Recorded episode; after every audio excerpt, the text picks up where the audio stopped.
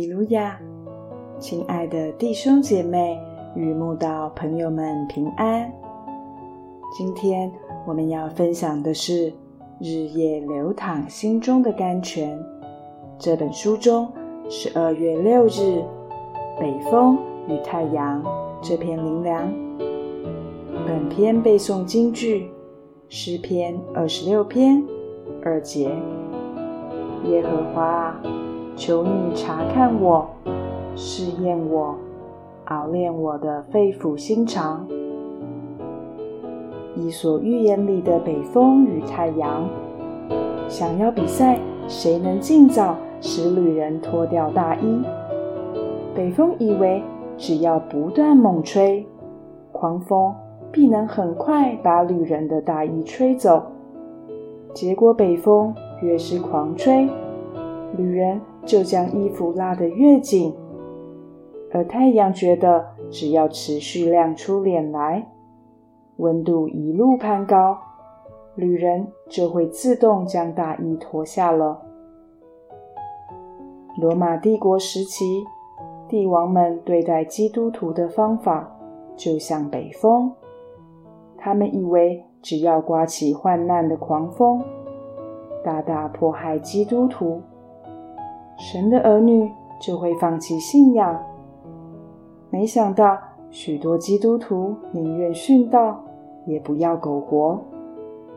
他们越遭迫害，就越放胆传扬福音，凡使福音大大传开。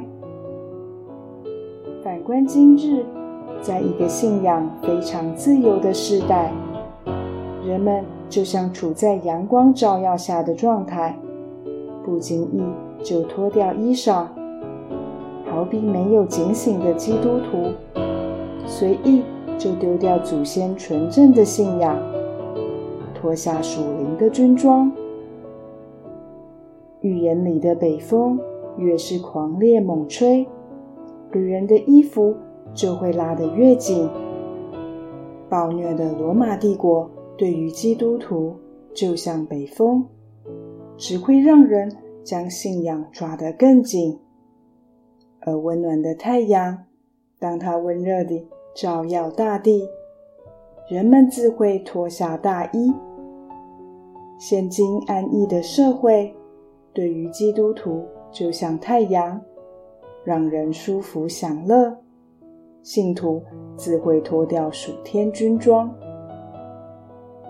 所以，神的女啊！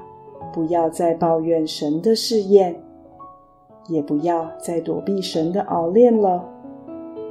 不管是试验或熬炼，都是狂吹的北风，对我们都是大有益处的。安逸、舒服、享受、顺遂的人生，就像柔和的阳光，只会让人在全身放松的同时。松懈于信仰的追求，而使人在试探与罪恶中死亡。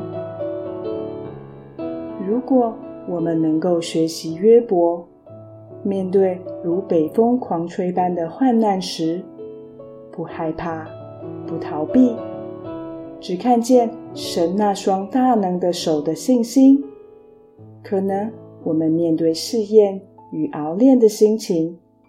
就会比较勇敢无惧。